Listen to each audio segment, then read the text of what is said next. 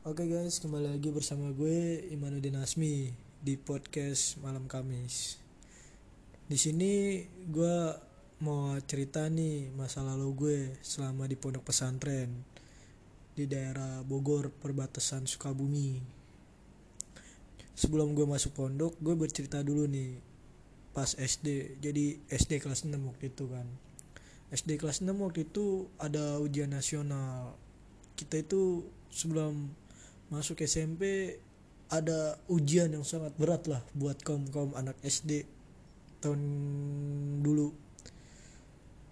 Nah itu gue SD sangat berjuang itu buat masuk negeri. Cuman gue punya pilihan dalam diri gue gue mau masuk negeri apa pondok pesantren ya mencoba pengalaman yang baru ya kan. Gue mikirnya pondok pesantren tuh enak ya kan. Enak banyak teman jauh dari orang tua ya pokoknya serba enak lah. Kita hidup apa apa sendiri kan mandiri. Cuman yang gue pikirin kalau misalnya gue masuk negeri gue bosen kehidupan gue gue dari kecil di Jakarta. SMP juga gue di Jakarta. Ntar SMA gue di Jakarta juga. Ntar kuliah di Jakarta juga. Jadi gue selama hidup gue tuh gue nggak ada apa ya namanya pengalaman baru lah pengalaman hidup gue baru nggak ada pertualangan buat apa namanya merangkak lebih jauh ya kan? Jadi gue mutusin buat masuk pondok pesantren. Gue bilang ke mak gue mah Iman mau masuk pesantren aja mah. Terus kata mak gue yaudah daftar aja di tempat saudara gua ada sepupu gua. Ada sepupu gua juga pondok situ. Ya udah mah kapan tesnya mah daftarin mah emang mau di situ. Gue bilang gitu ke mak gue. Cuman selesai ujian akhir sekolah itu UN gue ditanyain sama guru gue man kamu mau masuk SMP negeri apa gimana man terus gue bilang bu saya mau masuk pondok pesantren bu. Saya udah daftar. Saya udah DP juga bu setengahnya buat masuk. Saya juga udah lulus bu di pondok pesantren keterima. Nah gue bersyukur tuh udah keterima di pondok pesantren kan. Emang gue nggak berjodoh di pondok pesantren otomatis gue bakal ngambil SMP negeri di daerah Jakarta. Nilai gue nggak begitu gitu jelek banget sih ya kan nilai gue dulu 26,8 kalau nggak salah. 26,8 tuh kalau zaman dulu SD udah termasuk tinggi ya. Itu gue nggak usah sebutin lah ya per mata pelajarannya nilai UN gue berapa. Takut nggak enak hati gue ya kan? Takut nggak enak hati gue ntar. Ya kan? Nah udah. Singkat cerita tuh gue udah masuk pondok gue perkenalan sama teman-teman gue kan. Gue malu ditanyain kamu tinggal di mana? Terus gue bilang saya di Jakarta pak pak Ustadz. Oh Jakarta. Kamu ke pondok ini kemauan siapa? Dia tanya sama pak Ustadznya gitu. Terus gue bilang saya kemauan sendiri pak mau masuk pondok. Emang kamu gak dapat negeri? Bukan saya nggak dapat negeri pak. Saya nilai saya cukup tinggi pak gue kasih tahu kan nilai, nilai UN gue nih pak nilai UN saya. Terus kenapa kamu milih pondok pesantren? Saya ingin mempelajari ilmu agama apa lebih dalam lebih jauh pak. Nah udah tuh berjelang setahun ternyata pondok pesantren tuh banyak rintangannya. Yang namanya penyakit kulit kok kata orang-orang pondok mah ya jarban namanya penyakitnya namanya jarban. Jarban itu seperti penyakit kutu air. Ya kan penyakit kutu air tuh bekas-bekas wah badan gue penuh luka itu ya kan penuh jarban gue orang dulu bilang. Kok kata ustadz ustadz situ nih kata orang-orang pondok situ itu kita lagi dihapus dosa-dosa kita oleh penyakit jarban itu. Pokoknya penyakitnya mirip buat kayak Nabi Daud alaihissalam ya kan. Nabi Daud alaihissalam kan kayak gitu tuh kan punya koreng busuk bau ya kan. Sama kayak gue dialamin gue di pondok. Wah gue setahun itu gue nggak betah. Gue minta pulang gue cabut gue kabur. Gue bilang mak gue suruh dateng.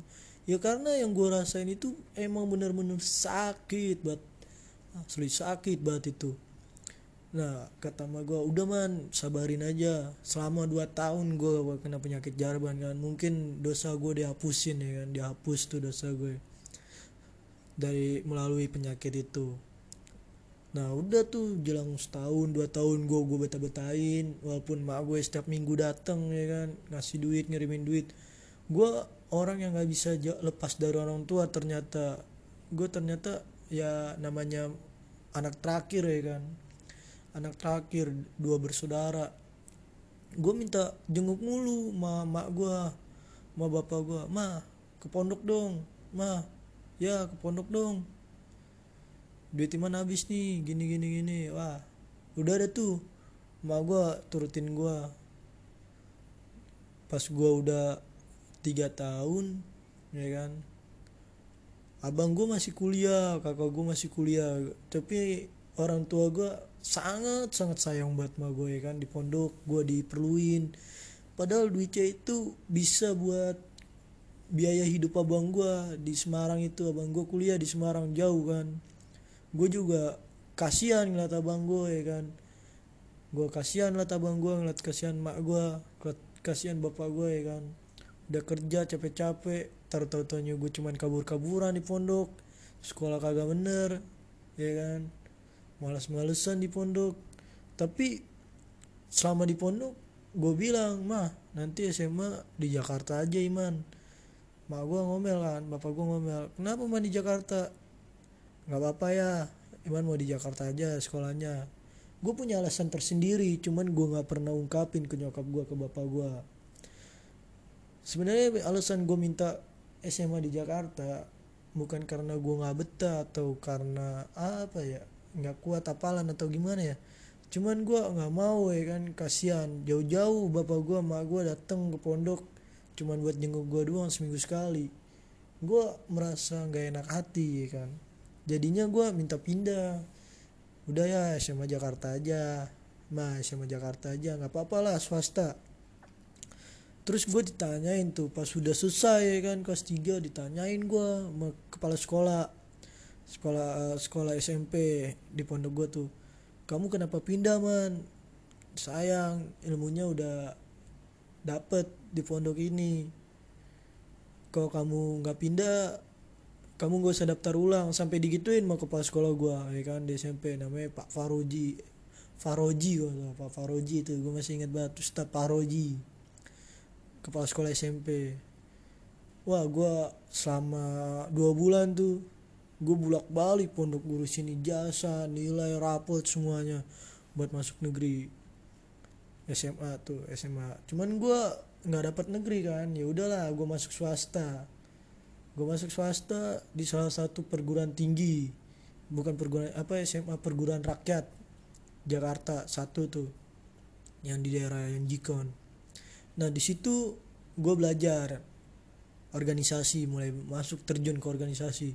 Karena gue udah punya pengalaman di pondok bisa ngerangkul temen-temen gue banyak temen ya kan? Jadi gue nggak canggung pas masuk SMA tuh. Beda pas gue keluar SMA gue perkenalan diri. Wah gue diledekin wah dari pondok nih ya kan? Orang desa nih orang kampung nih. Tapi nyatanya gue besar di Jakarta lahir di Jakarta. Dari kecil udah di Jakarta hidup gue jadi ke orang bilang gue dari desa atau dari mana enggak itu salah. Gue dari asli gue emang Jakarta Betawi asli gue orang Betawi asli. Ya nggak apa-apa lah gue digituin kan. Namanya orang pondok cuman tahu pelajaran agama ya kan orang-orang. Taunya cuman wah ini keluaran pondok nih ya kan. Agamanya pinter nih agamanya benar nih ya kan. Wah itu emang gue akuin sih emang. Gue belajar di pondok ya gue dapet ilmu agama lebih ya kan terus gue masuk SMA perkenalan diri kan. Kenalin nama saya Imanuddin Asmi. Berasal dari Jakarta. Uh, dulu saya SMP di pondok pesantren ya kan. Gue bilang itu wih pondok pesantren. Pak ustad pak ustad digituin diledik-ledikin ya nggak apa-apa lah. Gue mah amin aja ya kan. Amin ya kan. Singkat cerita gue mulai tuh terjun ke organisasi pas SMA kelas 2 SMA kelas 1 gue pernah ikut rohis. Gue ikut rohis. Terus gue ngikut bimbingan cuman bimbingannya kurang lah gue menurut gue kurang ada bimbingan rohis itu ya kan. Nah gue inisiatif kan gue keluaran pondok. Pak ini gimana pak? Nggak kita nggak ada bimbingan gini-gini. Gue mulai deh tuh ngeluarin ilmu-ilmu gue yang dapet dari pondok pesantren. Alhamdulillah ya kan gue bisa bergabung ya kan di Rois. Terus gue dikenal juga sama guru-guru ya kan. Singkat cerita gue SMA naik kelas 1 kelas 2 gue udah naik kelas 2 ya gue masuk terjun ke dunia osis. Kalau kata orang mah osis itu pembantu sekolah ya kan. Tapi enggak sih gue di osis itu banyak belajar juga ya kan organisasi cara bicara ya kan? E, terus apa ngurusin surat menyurat. Ya alhamdulillah ilmu gue kepake ya kan? Gue di pondok juga udah dapet apa ya namanya cara nggak malu lah ibaratnya pede pede pede mau orang bicara depan umum tuh udah nggak malu ya kan? Karena udah kita itu di pondok itu udah belajar. Ya namanya muhadoro. Muhadoro itu perkotipan atau pidato setiap malam. Jumat sama malam Minggu biasa itu diselingi ya kan? Misalnya malam Jumat atau malam Selasa pakai bahasa Inggris bahasa Arab bahasa Indonesia itu mempelajari tiga bahasa ya kan? Nah udah gue jadi ya organisasi osis cuman ingin memperdalam aja ilmu-ilmu gue yang udah gue dapet dari pondok ya kan? Kayak surat menyurat ya kan? Terus cara tata bicara dengan orang-orang tinggi ya kan? Kayak bos-bos atau mau ngajuin proposal ya kan? Itu kan maksudnya orang tertinggi ya kan? Udah tuh gue masuk osis gue jalanin selama satu tahun setengah lah ya kan? Gue di osis nggak nggak ada jabatan sih sebenarnya anggota. Cuman gue apa ya namanya dibilang ketua enggak wakil enggak. Cuman gue dicalonin waktu itu dicalonin jadi wakil atau ketua osis dan MPK waktu itu. Gue waktu itu mau pasangan sama temen gue ya kan. Cuman temen gue udah pasangan gue sama gurunya juga nggak boleh gue pasangan sama dia. Takutnya kalau gue naik dua-duanya takut nggak bener osis ya kan main PK ya udahlah kata gue gue ngalah aja lah. Gue gue nggak pasangan sama dia ya nggak apa-apa lah kalau dia naik ya kan. Ya gue dukung. Gue dukung kerja dia. Kita sama-sama saling merangkul ya kan osis. Gue banyak buat perubahan tuh di situ ya kan dalam hidup gue SMA gue dari SMA kelas 1 sampai kelas 3 semester 1 gue masih males malesan. Hidup gue cuman kerjaan gue di sekolah SMA tidur aja tidur aja di kelas ya kan. Sampai terkenal gue di salah satu sosmed Instagram ya kan? Wah gila gue dibilang artis nih artis artis tidur set. Gue di situ ya gimana ya? Gue malu malu juga ya kan? Dibilang artis tidur. Emang mau gimana lagi kerjaan gue sekolah bawa buku tidur bawa buku tidur. Dengan guru bentar-bentar tidur ya kan? Ya males-malesan lah. Sampai diomelin gue sama guru-guru tuh man kamu ini kerjanya tidur mulu. Ya kan? Kamu ini kerjanya tidur mulu. Terus gue bilang ya pak saya maaf pak saya ngantuk ya kan? Gue bilang gitu. Nah udah singkat cerita gue SMA kelas 3 ya kan? Semester 2 gue udah banyak teguran gitu. Gue juga deket sama guru jadi kagak enak gue kan misalnya ini.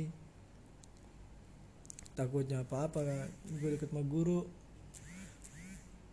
gue deket sama guru. Terus gue diceramain mulu sama guru itu. Salah satu gurunya tuh baik banget sama gue sampai sekarang gue masih komunikasi sama beliau. Emang mau beliau-beliau tuh guru-guru itu. Emang beliau baik banget. Sampai sekarang gue kuliah juga masih dibantuin tugas ya kan? Udah tuh gue diceramain man mau berubah nggak man? Mau masuk kuliah perguruan tinggi negeri nggak? Gue bilang mau pak saya pak. Ya udah dari sekarang ente minta maaf ke orang tua ente sama ke saudara-saudara ente kalau ente punya salah. Gue digituin sama guru gue terus gue bilang iya pak saya minta maaf pak. Cuman gue mikir kan gue malu juga ya kan? Mama gue sama bapak gue nih minta maaf. Ya kan? Takut dikira ada apa-apaan nih kan? Mama gue sama bapak gue terus sampai diceramain gitu guys sama guru gue ya udah gue mikir kan mulai berpikir tuh gimana nih ya kan? Cara gue ngebanggain orang tua gue biar masuk negeri ya kan? Tuh udah gue lakuin tuh gue minta maaf sama orang tua gue biar gue bisa masuk negeri. Orang tua gue dari jauh. Dulu orang tua gue gue ditinggal SMA kelas 3 tuh 6 bulan guys. 6 bulan gue ditinggal sama mak gue jadi gue berdua duaan dua sama bapak gue nih gue 6 bulan mak gue pergi ke tempat abang gue karena emang posisinya waktu itu istrinya lagi hamil udah punya anak ya kan? Udah mau melahirkan. Jadi emak gue ngurusin istrinya ya kan? Bantuin istrinya itu seorang dosen. Abang gue itu istrinya seorang dosen.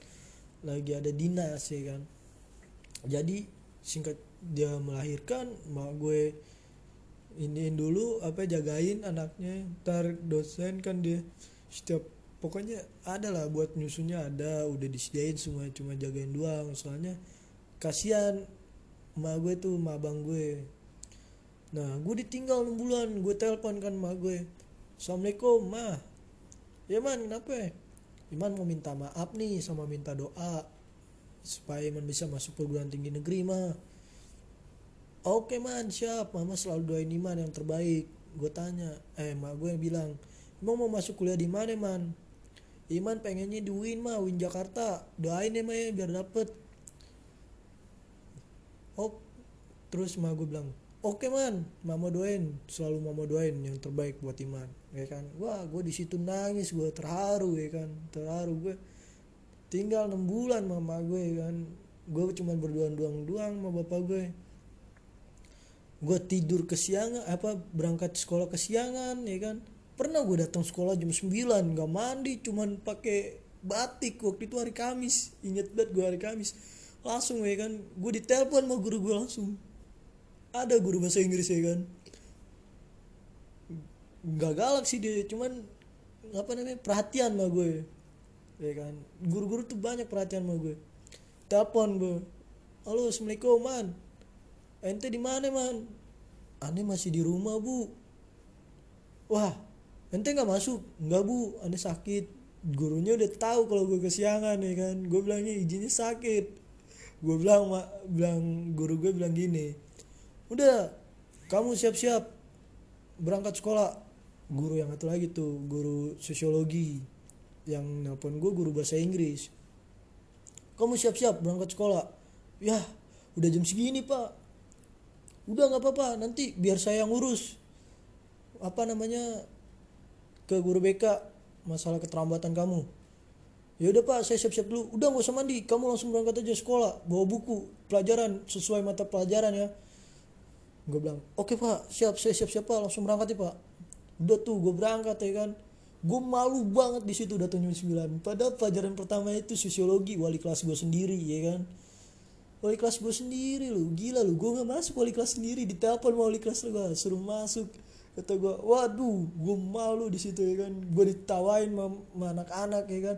Ditanyain manuku baru datang gini gini iya gue ketiduran padahal gue udah bilang sakit izin tapi nggak nggak percaya suruh masuk. Ya udahlah gue masuk ya kan. Emang waktu itu mendekati mau was sih. Guru-guru juga perhatiin jadinya ya kan sama gue ya udah tuh gue datang ya kan. Gue ngintip ngintip ya datang ya kan. Padahal depan gue ada guru BK itu ada meja BK ya kan. Ngeliatin ya Niman baru datang nih tasnya mana nih kata gue udahlah terobos saya lah kata gue ya kan. Terobos gue masuk. Assalamualaikum.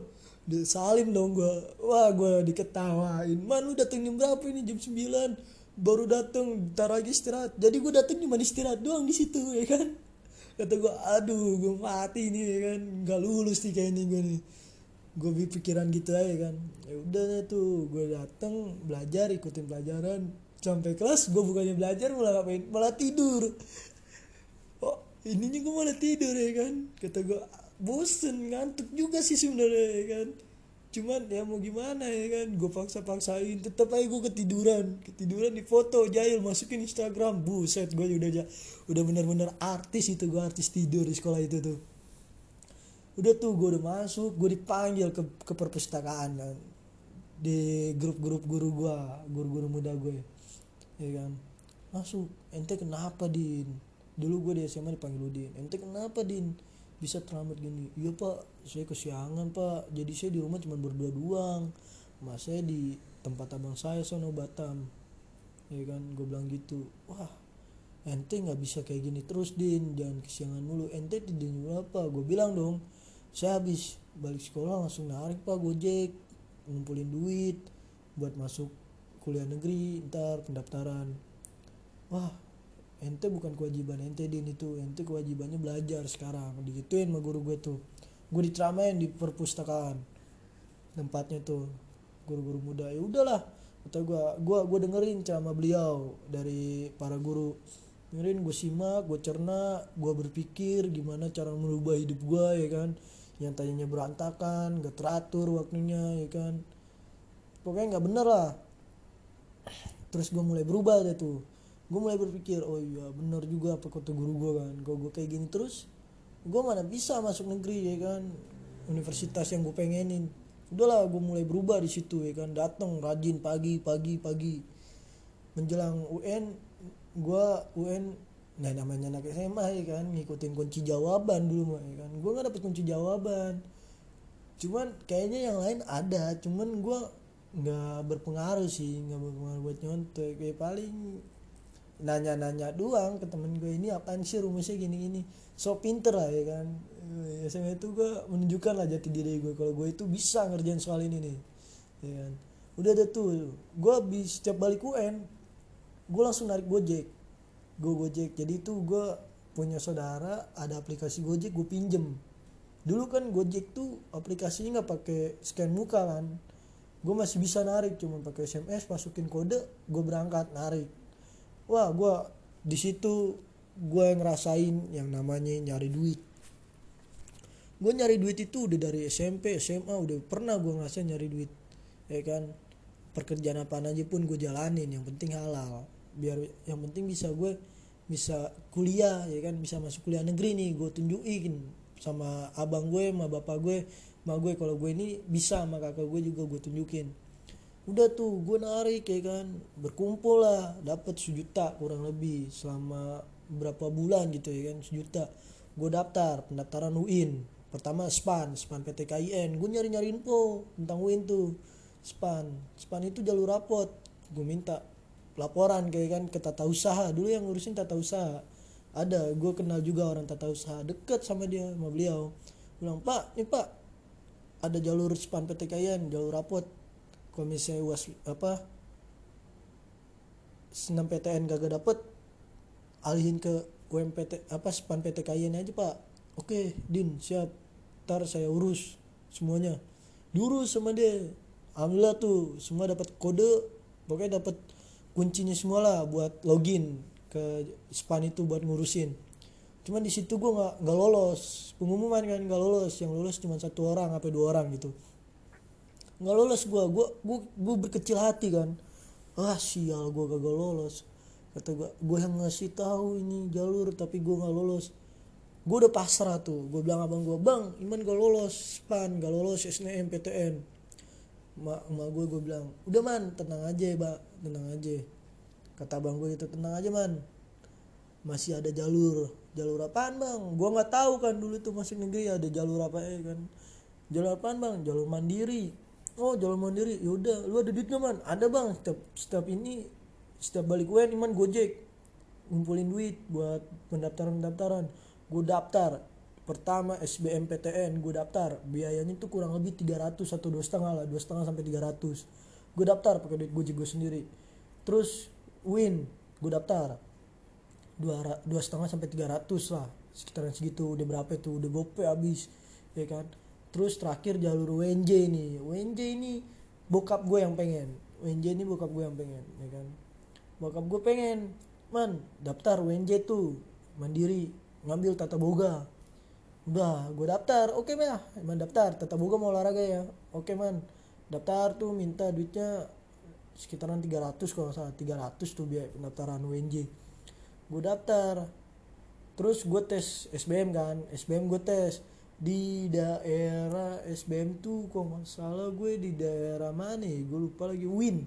Di Win tuh daerah Win pokoknya daerah Win. SBM di daerah Win. Dia daerah Win. Gue SBM daerah Win. Dapat daerah Win tuh gue dapet tes kan waktu itu kan ngambil jalurnya kan jalur tesnya kan UNJ kan Jakarta bilangnya Jakarta Selatan. Gue dapetnya mentalnya di Win wah kebetulan nih Win deket kan dari rumah gue liat belakang tuh. Gue tes. Setes sudah selesai. Kan kalau dulu mah kelihatannya skor kan. Jadi skornya dulu keluar baru bisa milih jurusan. Keluar skor ya dapet sekitaran berapa ya? Nggak nggak gede-gede banget sih. Masih lima ratusan lima ratusan. Se seingat gue lima ratusan waktu itu tuh. lima ratusan. Gue daftar SBM udah 500 nilai gue udah keluar ya udah tuh SBM keluar nilai 500 terus gue tes UMPTKIN UIN yang gue daftar sendiri. Gue di situ milih jurusan dulu kan. Karena gue emang yakin orangnya pede ya kan? Udah terbiasa pede di depan orang depan mana pun juga udah terlalu percaya diri lah gue kan. Di pondok kan diajarin untuk percaya diri ya kan? Gue percaya diri banget nih kalau gue bisa lolos di WIN jalur UMPTKN jalur SBM jalur UM gue udah pasti lolos nih. Gue gitu kan. Gue yakin sama diri gue sendiri kalau gue pasti lolos. Pas gue udah tes UMPTKN udah tes bet udah beres udah tuh. Belum ketahuan hasilnya ya kan. Terus gue tes WNJ tes WNJ udah tes set. Udah tuh tes WNJ udah selesai. Belum tunggu berapa minggu gitu ya berapa minggu uh, pengumuman dari SBM dulu pertama SBM nilai gue keluar 500 set. Gue nyari bolak balik gue ke, ke sekolah tuh ke orang tata usaha. Beliau emang deket sama gue kan. Gue deket banget sama beliau. Jadi ya gue minta tolong pak ini gimana pak? Nilai saya 500 nih pak. Saya dulu gue nggak ada komputer nggak ada laptop. Gue ke apa apa ke warnet ya kan. Daripada gue ke warnet ngabisin duit doang ya kan. Ntar ujung ujungnya bukan nyari kuliah malah main game gue bolak balik ke sekolah ya kan? Balik bolak balik sekolah. Ya cuman ngurusin buat gue doang ya kan? Buat ngurusin gue doang tuh. Ya udah untungnya emang beliau baik sama gue gue juga baik sama beliau ya kan? Ya sama-sama enak ya kan? Yaudah gue minta tolong pak. Gue minta tolong pak. Ini mau SBM nih dapat nilai segini. Gue mau nyari-nyari ini dong nyari-nyari info kampus ya kan. Wah gue gue nyari tuh. Dibantuin sama dia sama beliau. Secari gue cari kan hmm, apa Syarif Kasim bernama gue Syarif Kasim.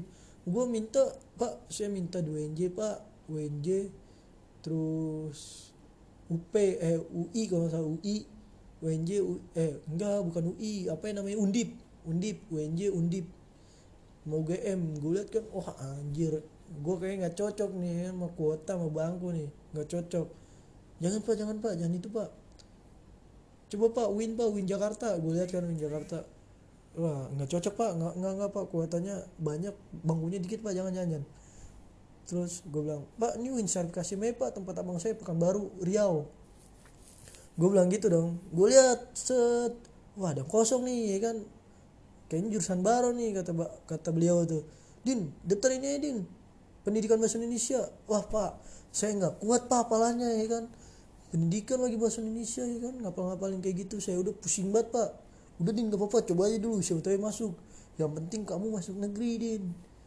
Masalah ininya belakangan belajarnya. Yang penting kamu masuk negeri kamu ikutin.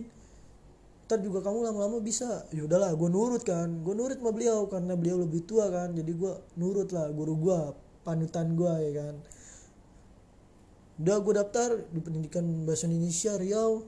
Terus beliau ngebebasin gue ya udah din terserah ente.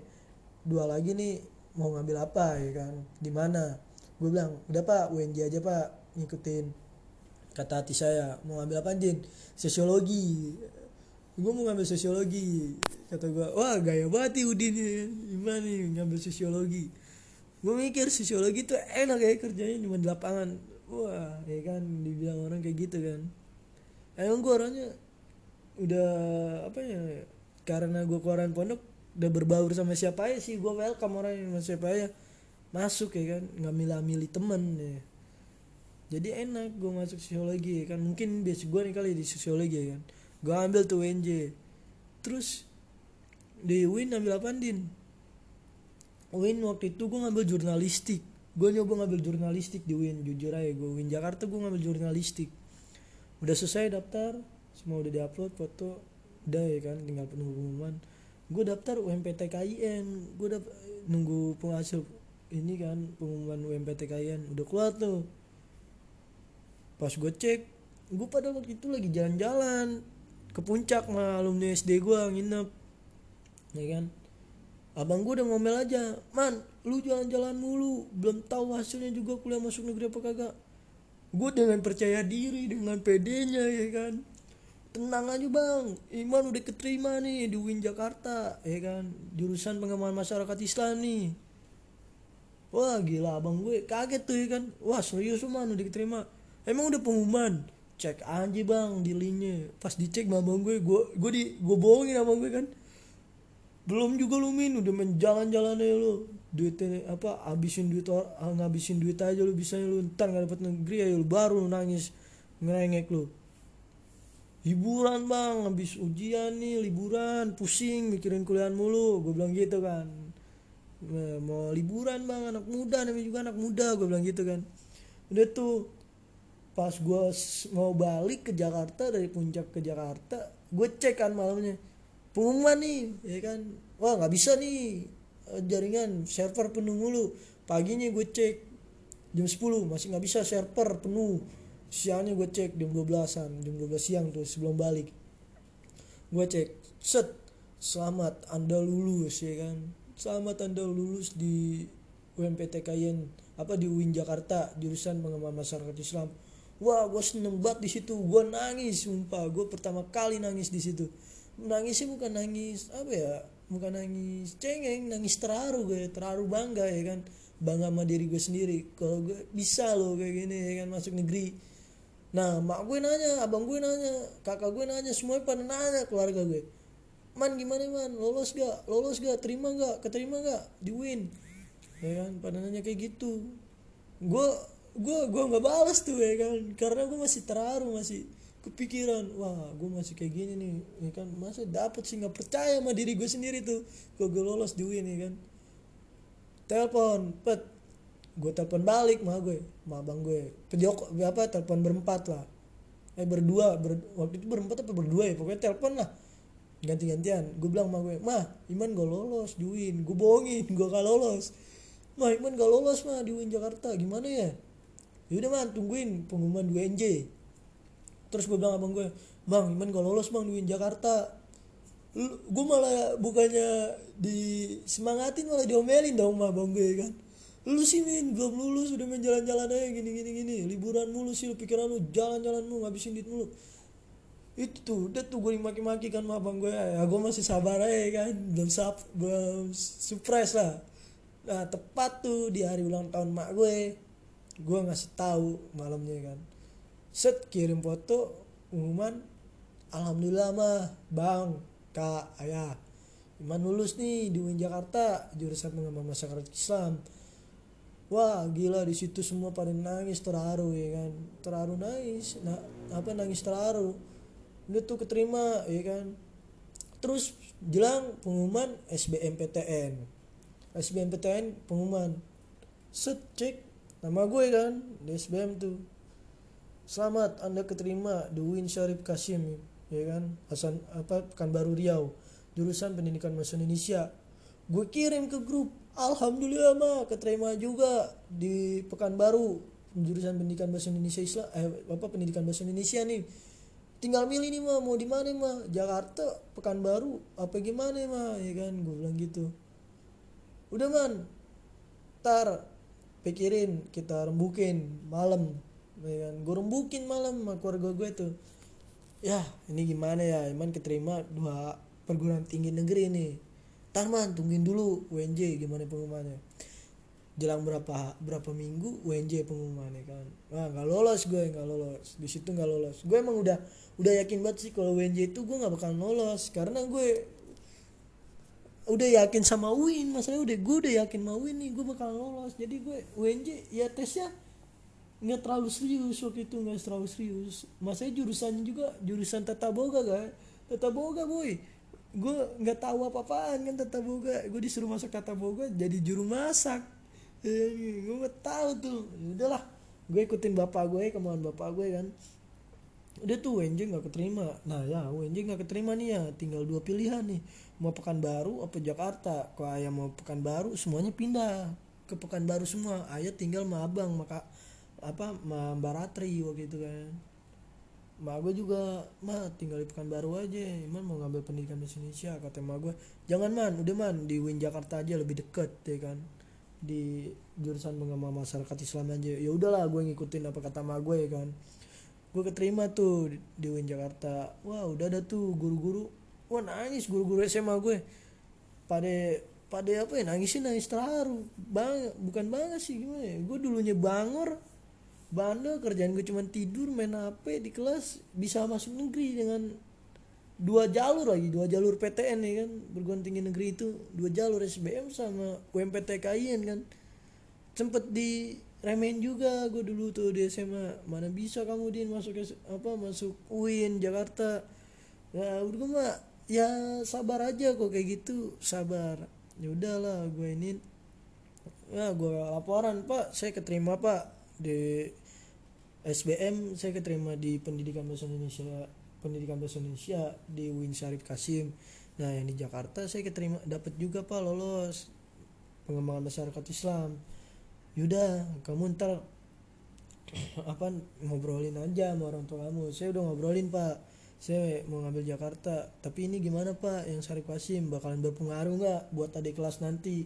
Gue emang gitu gue mikirin adik kelas gue juga kan kok kata beliau kan misalnya udah keterima negeri tapi nggak diambil takut di blacklist kan. Nah gue kasihan gue nggak mau.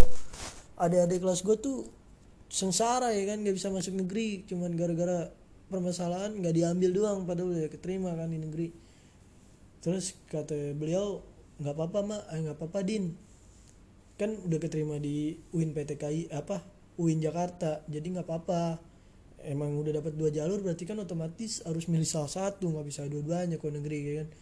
Ya udah pak saya ngambil di Win Jakarta jadi nggak apa-apa nih ya SBM nggak nggak lolos nggak diambil. Jadi ya, nggak apa-apa ya udah. Kamu urus dah tuh semuanya ya kan? Gue ngurus tuh udah semua ya kan? Wah nama gue terpajang dong di banner ya kan? Depan sekolah. Imanuddin Asmi foto gue ya kan? Uin Jakarta. Wah gila Win Jakarta boy. Siapa yang nggak bangga ya kan masuk PTN negeri ya kan? Dulu PTN negeri wah bisa sangat diminati ya kan? Gue malu juga ya kan sama abang gue sama keluarga bokap gue. Kok gue masuk negeri? Masalahnya keluarga bokap gue pada pintar-pintar orangnya. Ada yang masuk UI jurusan hukum terus ada yang masuk UGM wah banyak anjir. Gue malu juga gue malu sebenarnya gue malu. Kalau gue nggak masuk negeri tuh gue ada tekanan ya kan tekanan dari keluarga besar lah intinya keluarga besar dari bokap gue dari emak gue malu ya kan. Gue di pondok udah kayak kayak ngerasain nyusahin orang tua gue kan.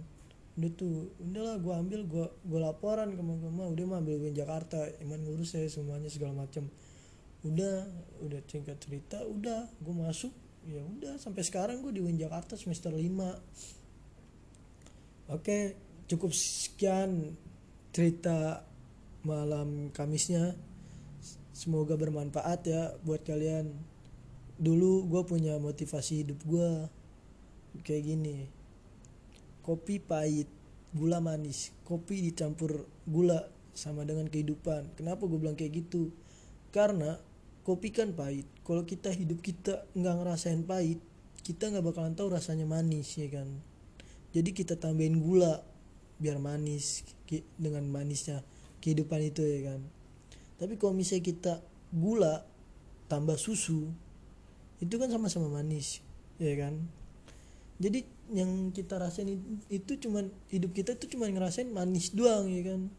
Jadi nggak enak kita nggak pernah ngerasain pahit. Ter tiba-tiba kita lagi manis jatuh ya kan.